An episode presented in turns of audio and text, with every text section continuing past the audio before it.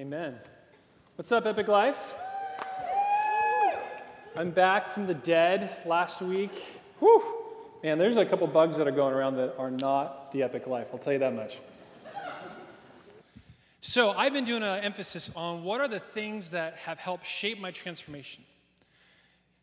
And what were the instruments, what were the pivotal moments where I was able to remove myself from the religious kind of rut that I found myself in. I was raised in a great Christian home, but I tell you what, that my faith didn't come very easily to me. It was a very challenging time to develop my own uh, faith, and so tonight I'm going to share one of those things. And the title of this message is Escape from Crisis Christianity. What do you do when the S hits the F? When the, the crud hits the fan, what do you do? What do you do when life totally goes sideways? What do you do when Christ comes and all of a sudden you're just you're wrecked, you're just free falling? If you're like most, those are the times when stuff really goes sideways. Those are the times when you decide, I'm going to press into God. For me, those times, the times of crisis, were the times that I grew the most, I drew closest to God. I advanced my faith more in those times than any other times. What? It makes a lot of sense. Because when we're in crisis, when things go bad, our language that we use with God is very clear. Why? You know, right? Like, what's going on? God, change this. Jesus, remove this. Deliver peace. Smite them, God. Like, you know, we have clear language. When crisis comes, it's so easy for us to cry out in holy whining God, help. Please, Jesus. Our behaviors are also really clear. We go to church, we read a lot, we journal, we pray, we get other people to pray with us. Our church attendance just skyrockets to the roof. And we do that until the crisis passes. And we say, Jesus, you were so good. I'm so close. I'll never remove myself from the spot again. I want to stay here. That was so good. I made it through. Jesus, thank you. And I want to stay close. You know what happens? You go back. You go right back into cruise control Christianity. I probably should have named the series that. That actually was a lot more interesting. That just came to me. But what this does is it leads our faith into a crisis based Christianity where our intimacy is dependent upon the urgency of our need. When you have a crisis based Christianity, the intimacy you have with God is solely dependent upon the urgency of your need. My life, for the most part, always required a crisis for me to grow. My Bible was shocking because I would like, I'd only really read for me when like stuff was tough and bad. And so I go to the Psalms like, God, why have you forsaken me? My enemies are all around me. You know, like I'd highlight all the bummer things, right? And I was like, I'm, I'm, the type like, oh, I need a journal, and I never do, except when times are bad. It's my journal's like this accumulation of like the worst stories ever, you know? And like I mark my Bible like this terrible thing, this day, and all the memorials I had made for God in my Bible, in my journal, in my prayer life, all marked bummer times in my life. And the time I go back was the next crisis. I'd even write music. Music's a way I kind of relate to God. So I was like, do you write the bummers music? That's depressing. You know, it's always like these minor keys, you know. But that's how I operated. That's how, when I was really connected to God, was in the moments of crisis. And when the urgency of crisis dissipated, my intimacy with God just vaporized. And it produced a result that my faith and my intimacy with God was only as close as my ro- most recent crisis. I needed to break the link between deep intimacy and deep crisis. Now, how does this happen? How do we develop this? Could it be that we're so used to saying, God help, God deliver, God free me, God send comfort, God give peace? We're so used to that language, we actually have no idea how to communicate with God when everything is fine. Maybe it's that we've never been taught, like we've, we've, we've always assumed that God is the person who responds to needs, and when there's not a need, I'll catch you later. At least for me, that was. That God was a God of crisis. He was always in crisis mode. It was the God I was most familiar with when He was my rescuer. I was so familiar with God being on the other end of my 911 hotline. And in crisis, we have those such clear words and clear behavior. But has anyone else had the problem that when things are really good or things are boring or uneventful, you don't even know what to say to God? I don't know. It's like, hey, things are okay. Um, maybe you could slightly improve this. You know, like I didn't know. I just had no idea. It reminds me if you've ever been to like a restaurant, we like to people watch when we go out to eat. And uh, you, you see a couple that's there, and they're like both not looking at each other. You know, they're like so bored, like looking around, not making any dialogue. You're like those poor people. I see like old folks too that have been like married for like 40 years. You can just like, oh, that sucks. You know, they're just they don't even want to talk to each other. And like you see, oh yeah, yeah, this this check, it's really you know white and it's got lots of numbers on it. Like they're looking for anything to talk about. There's no depth, there's no synergy in the relationship, but that was really how my life was for the majority of my faith. But here's the funny thing is that I was really involved in church. I would go to church, I would read my Bible pretty often, I would pray occasionally. I would try my best not to. I tried to like the best to like be a good Christian, but it produced zero relationship with Jesus. It produced a lot of head knowledge, it produced a lot of like, oh, that's really interesting. But it didn't cultivate the deep intimacy that I have now. I wanted to change. So that begs the question of how do you escape the crisis Christianity mentality? More specifically, what kind of language, behaviors, what kind of attitudes and positions do we have when things are either average, good, or normal?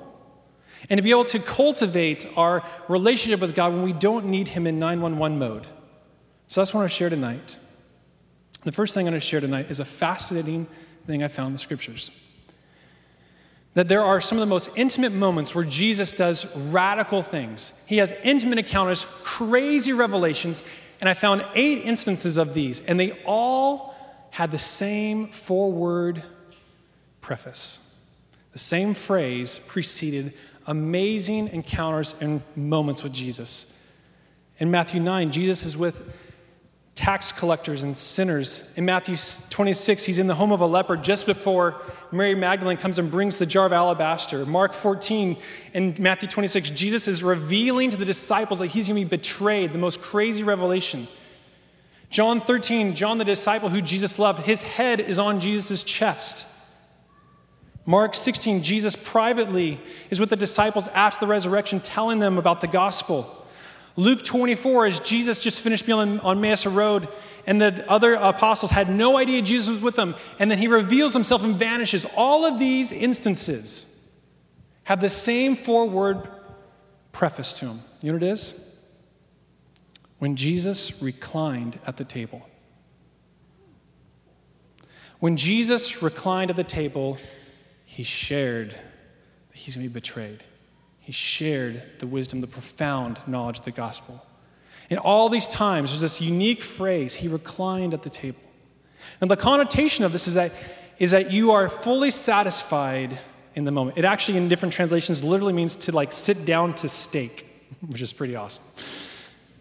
It's this, the connotation is this enjoyment, this rest, this deep satisfaction. After you finish a meal, you're like, you know, take off the bell. You're like, oh, it was great. I reclined at the table. And in those moments, that was the preceding text to Jesus revealing crazy, amazing, intimate revelation truth. So, if you want to cultivate your relationship with Jesus outside of crisis, the first thing you need to do is you need to take time to slow down and enjoy. You need to slow down and take time to enjoy. Jesus has some of the most intimate moments, not when he's rescuing and in crisis mode, but when he is in total and utter peace and satisfaction. It's in the moments where you and Jesus are basking in peace, and he says, Come here, son, I want to tell you something. It's in those times where you are at rest and he is satisfied and you are satisfied, you can cultivate the most amazing things from his heart. Some of the most intimate revelations encounters with Jesus always in these contexts and verses were preceded by moments of rest and peace. And for me, it's peace, not crisis, that should be the most greatest time of your growth. I don't want to have to require a crisis for my growth. And this day and age right now, the times of peace are the times I have the most tender and the most revelatory experiences with Jesus, not in the moments of crisis. But here's the difficult challenge the difficult challenge for me is not to pray, it's not to journal, it's not to read, it's for me to slow down. It's the hardest thing. To be actually satisfied to say, Jesus, yes, I'm going to just wait. My, I have attention span the size of was four seconds. I don't know what the size of four seconds is, but I'm like, I'm so ADD in a good way. Like it's, I'm not trying to like speak things. Like I love how my mind just like shifts in contexts. But when you're trying to like be satisfied and rest in Jesus, you're like a little BB in like a tin can. And for me, it's so hard. And I want to like, I just, I know when I stop and I just be, we're, we're so busy doing things. We're human beings, not human doings, doers. It's so important that we just be. It's so vital that we actually take intentional time to recognize the sheer amazingness of life. Psalms 34 says, Taste and see that the Lord is good. Taste and see, experience and recognize that the Lord is good. The scriptures say to go experience it, go taste it, immerse yourself into the experience, into the moment. Recline at the table of the goodness of life and of God. How many know that you can be in God's presence without actually being present? I can be with my kids and I can like be on my phone. I'm present, but I'm not present. Been thinking about like I need to like get a sticker that just says, put the phone down and play with your kids. It's one of the most like terrifying things to be like, I I need to be present. I can so easily check out. But we have the same thing when it comes to a relationship with God that we have to take moments and just be able to receive and to be in His presence and not be somewhere else. Because you can easily miss the goodness, the amazingness of the moments with God. And so, stopping and slowing down and taking it slow is so important that God actually made an entire day for you to do it. He made it a commandment. Don't kill, rest. He's, he's dead serious about you stopping and slowing down. He made a commandment for it. Recognizing the Sabbath is so difficult for me to actually like turn off work, turn off the different things, and actually be in his presence. But God knew that we would be so consumed with our busyness that he gave us an entire day to catch up. But I don't just want a day, I want a lifestyle. I want a moment by moment basking in God, this is so good. God's original design for creation was it was good. There's a lot of reasons to be bummed out in the state of the world. Someone came into my office today and talked about politics, ruined my day. But there's so much good to have. And when we think about creation, that God created to be good, He created for us to experience it and to see that it's good. Taste and experience that it is good. And what I have found for me in the past probably three years, I've made a habit of having these deep experiences where I sit back and take in, is that I find God in ways I never knew before. And I try to, people say, like, oh, you're way too over positive and you're, you know, too euphoric and whatever. But that is actually a result of me, like, I don't want to miss the goodness and the amazingness of life. If you have a burrito with me, I'm like, this is the most amazing burrito ever. Like, I get excited about silly things. I get very excited about dirt biking. That's one of the things I'm really pumped on. I love, I love the setup. Uh oh. Oh man. I love the setup. I ride bigger dirt bikes than that. That's not a very glorifying picture. That's the worst one we have, or best one we have. I love the washing. I love the setup. I love the gear. I love taking the gear off. I love the Q tips in the middle of the carburetor. I, I love the laundry afterwards. I love reliving the moments. I love the corners. I love everything. And it's those moments like I'm like, yes, Jesus, this is so great. I take the moments and I say, God, you are just amazing. I'm on the track and I'll like, bruh, around the corner, I'm like, yeah, Jesus, that was awesome. Under my helmets. Because I've learned that it's too easy to miss out on what's really, really good. And those moments where I get euphoric about what really is good, overwhelming thankfulness comes into my heart. And that's what we're missing. In the moments where we really connect with God, we should just be flooded with thankfulness and gratitude. I'll look at my wife, I'm like, how did I get to marry you? I'm just like, I look at our kids, I look at just, I feel like the luckiest person in the world. And so I'll just recount over and over again how amazing things are. And it's become a habit. And it's in those moments I just feel like God just says, like, I just feel his face like smiling. The face of a smiling father so transformational. I, I truly believe, at least for me, is that those times to be euphoric, to be filled with thankfulness, to be able to say, This is a great and amazing. I believe God intervenes in those times because He made good things. It's okay to give ourselves permission. So the next time, so here's what you can do if you want to follow my lead on this, is add the words yes, Jesus to your vocabulary. A good steak comes out, yes, Jesus. Amazing dirt bike session, yes, Jesus. Amazing sunset, yes, Jesus. Incredible hikes, yes, Jesus. Great grade, yes, Jesus. You know, bad grade, yes, Jesus. No, I don't know. But I can take in and enjoy this because you've made it good. Recline at the table, be satisfied.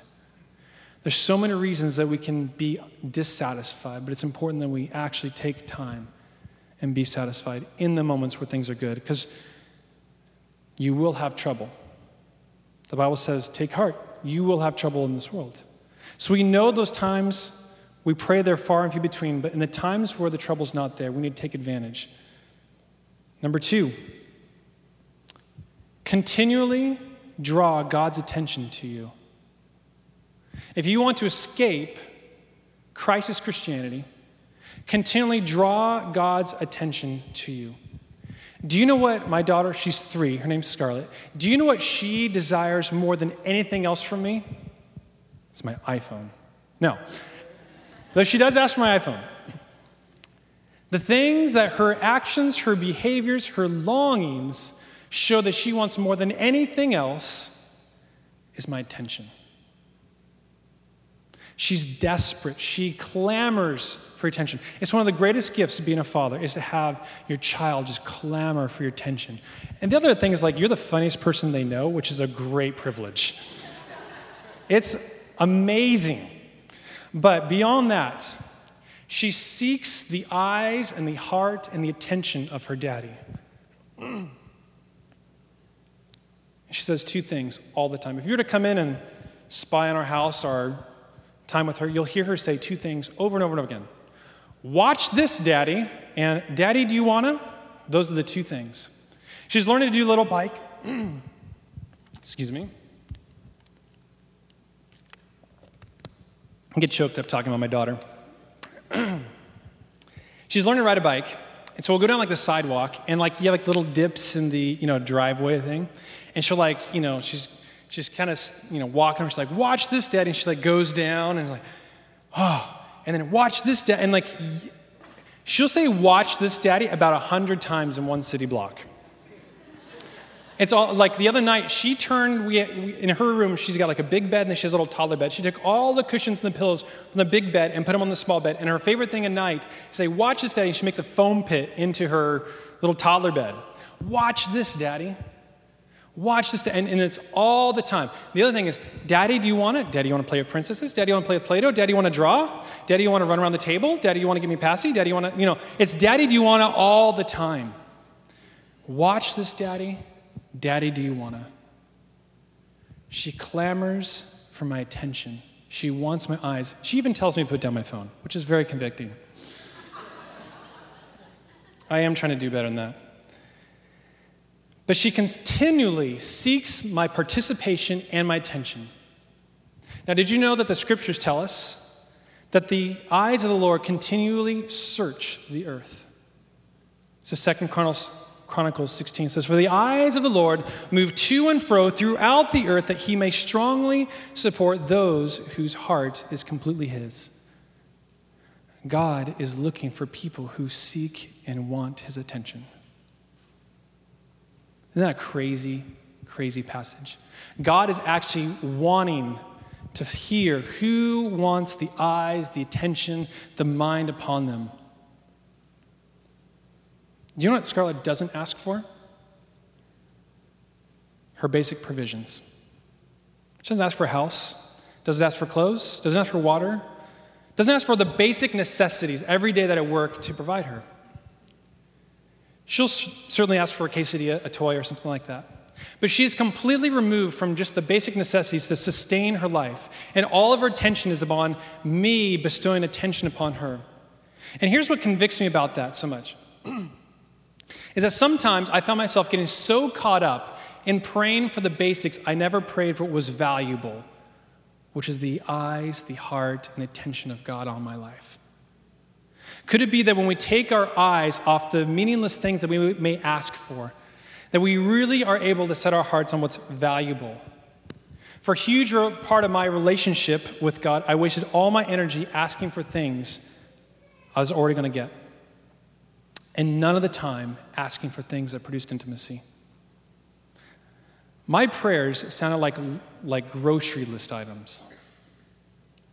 And it completely was absent from the things that cultivated God's attention. And if I wasn't praying for God to remove a crisis, I was praying for a thing, a person, maybe a girl at the time, who knows. I was completely like list oriented, and I never in my youth ever thought, God, would you just give me your eyes, give me your mind, give me your attention? Watch this, Daddy. It's so much more that we don't ask God, that we don't just pound Him with, with requests and just bombard Him with like lists, but we actually say, God, come in and just like hang out. Watch this. Isn't that so tender that my daughter, she just teaching me so much about theology I never would have thought. And so I've, I've adopted this. Watch this. I try to think about my day, my morning. I try and think about these messages. I'm like, watch this. I want like the, our software company, I want like, Daddy, watch this. And then the other part is like, Daddy, do you want to?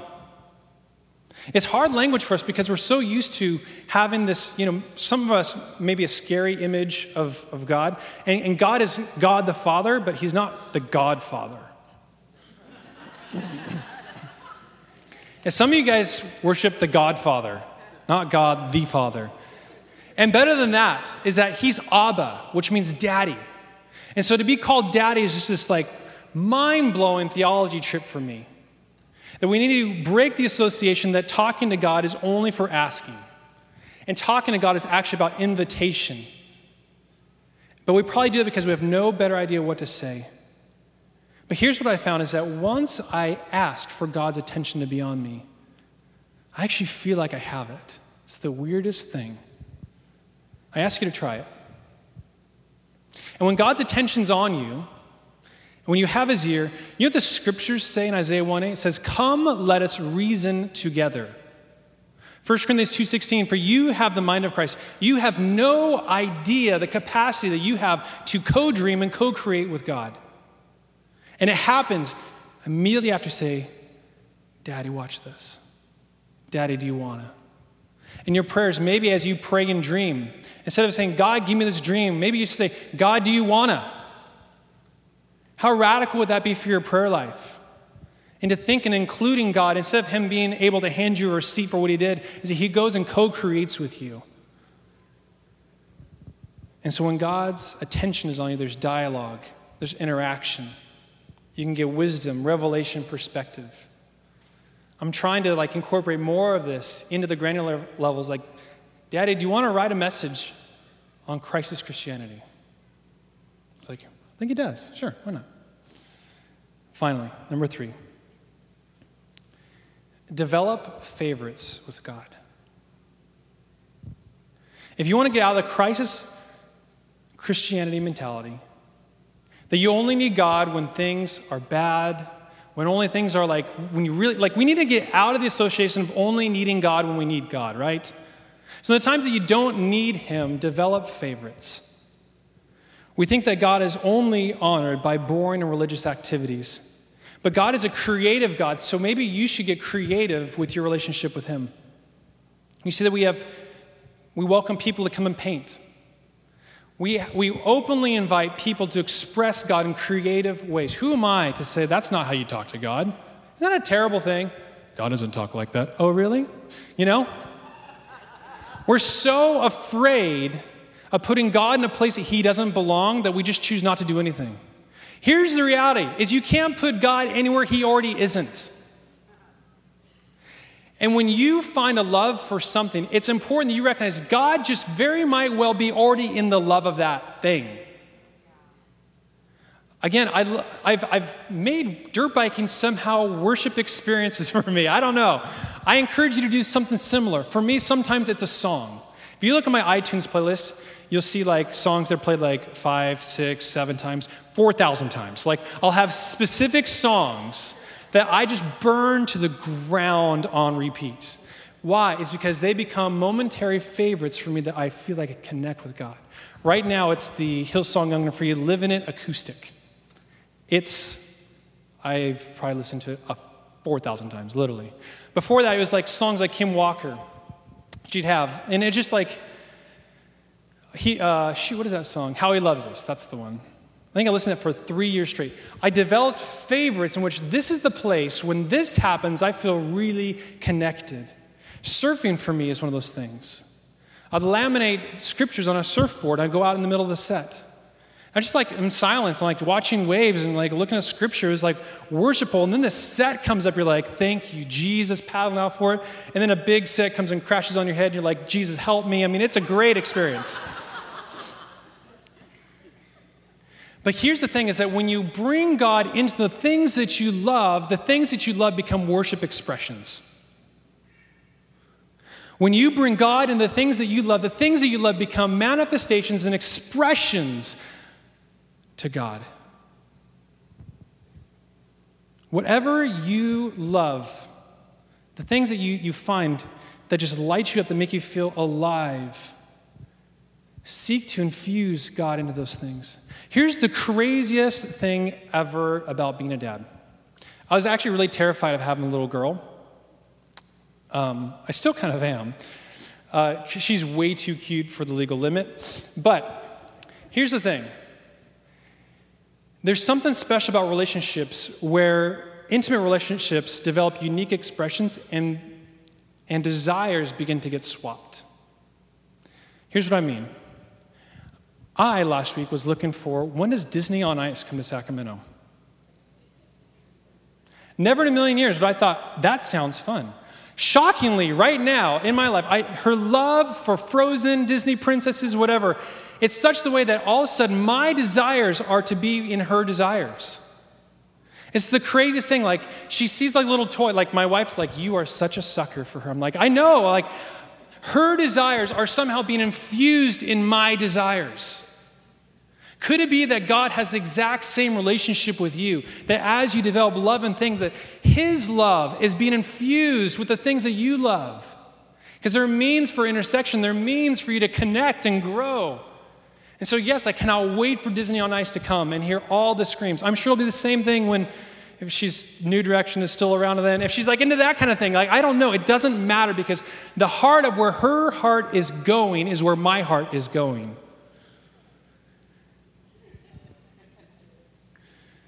It's actually incomprehensible three years ago that I'd ever want to subject myself to such torture. Here's the point give yourself permission to have a vibrant, living encounter and expression with God in everyday life. When you box God into a one day a week, you'll have a one day a week encounter. But if you say, God, I love, I love startups. Man, do I love startups. I have a list about 400 of them that I'm someday going to get to. And I, I, I, think, Jesus, thank you for making my mind such the way that my participation in pursuing this, it's an intersection with you. When we think about that, there is no such thing as when God is here and God isn't there. So for me, it can be as silly as a song.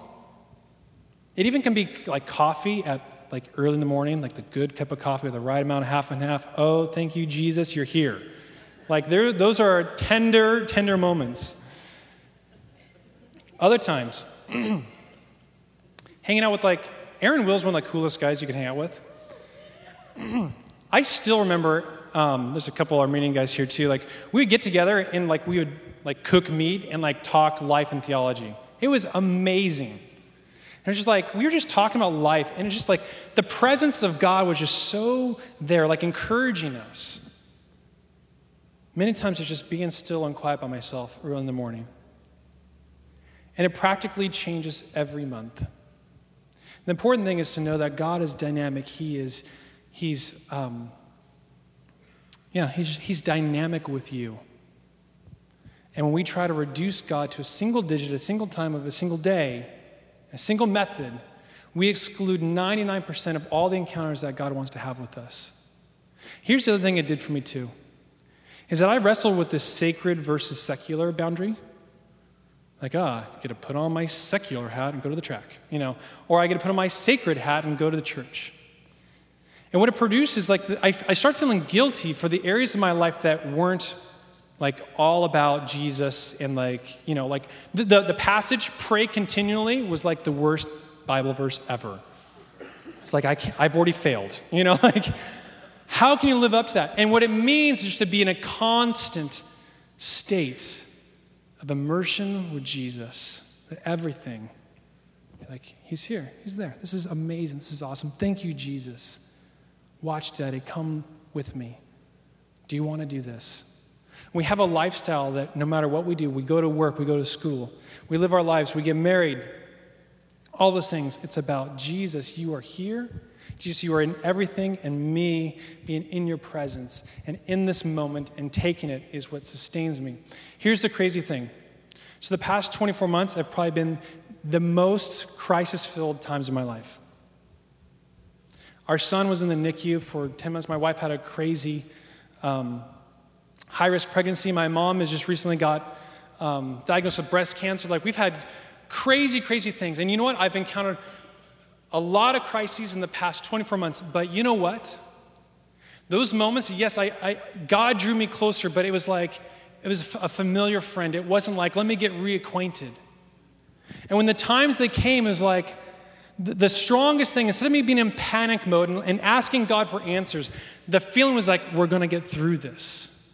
The strongest emotion I had in those months because I was able to cultivate all the valleys with intimacy was that we're going to get through this. And I didn't freak out and stress out.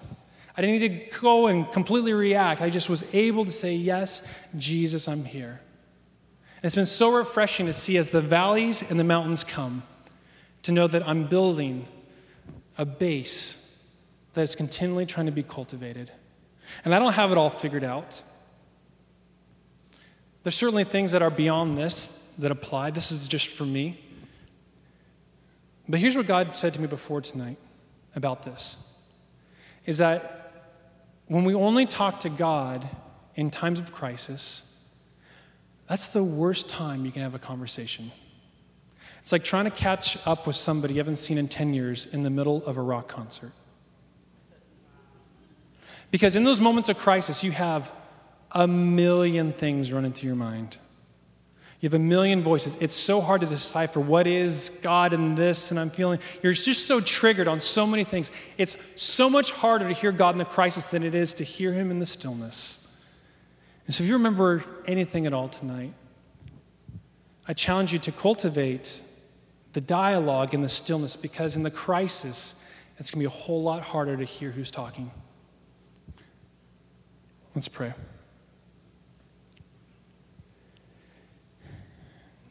Jesus, we just ask that you would answer in our hearts what would happen for us if we break the link between crisis and closeness to you.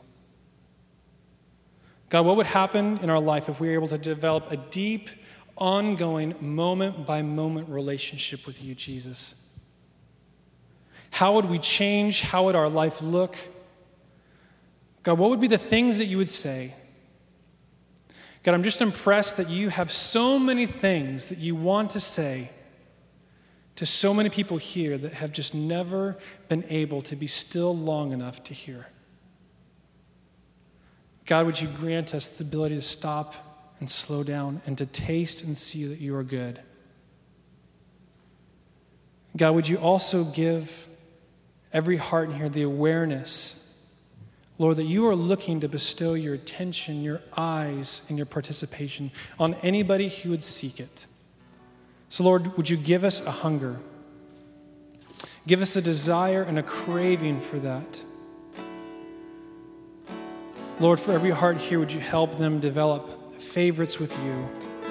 Every relationship has unique expressions and, and unique things that make it truly its own. God, would you give people freedom in this place? However, they want to experience you, that they would have no shame. There's no difference between sacred and secular, it's all sacred. We declare that in Jesus' name, that all things are sacred. You liberate us, Jesus. We don't want to be once a week Christians. We don't want to be crisis Christians. We want to be people who are just compelled moment by moment through our dynamic and vibrant relationship with you. Lord, for some of us, this is just a crazy concept that we got to get used to. Would you just break down our walls? We love you, Lord. We thank you that you're so good. You're such a good daddy, God. And we love you. Amen.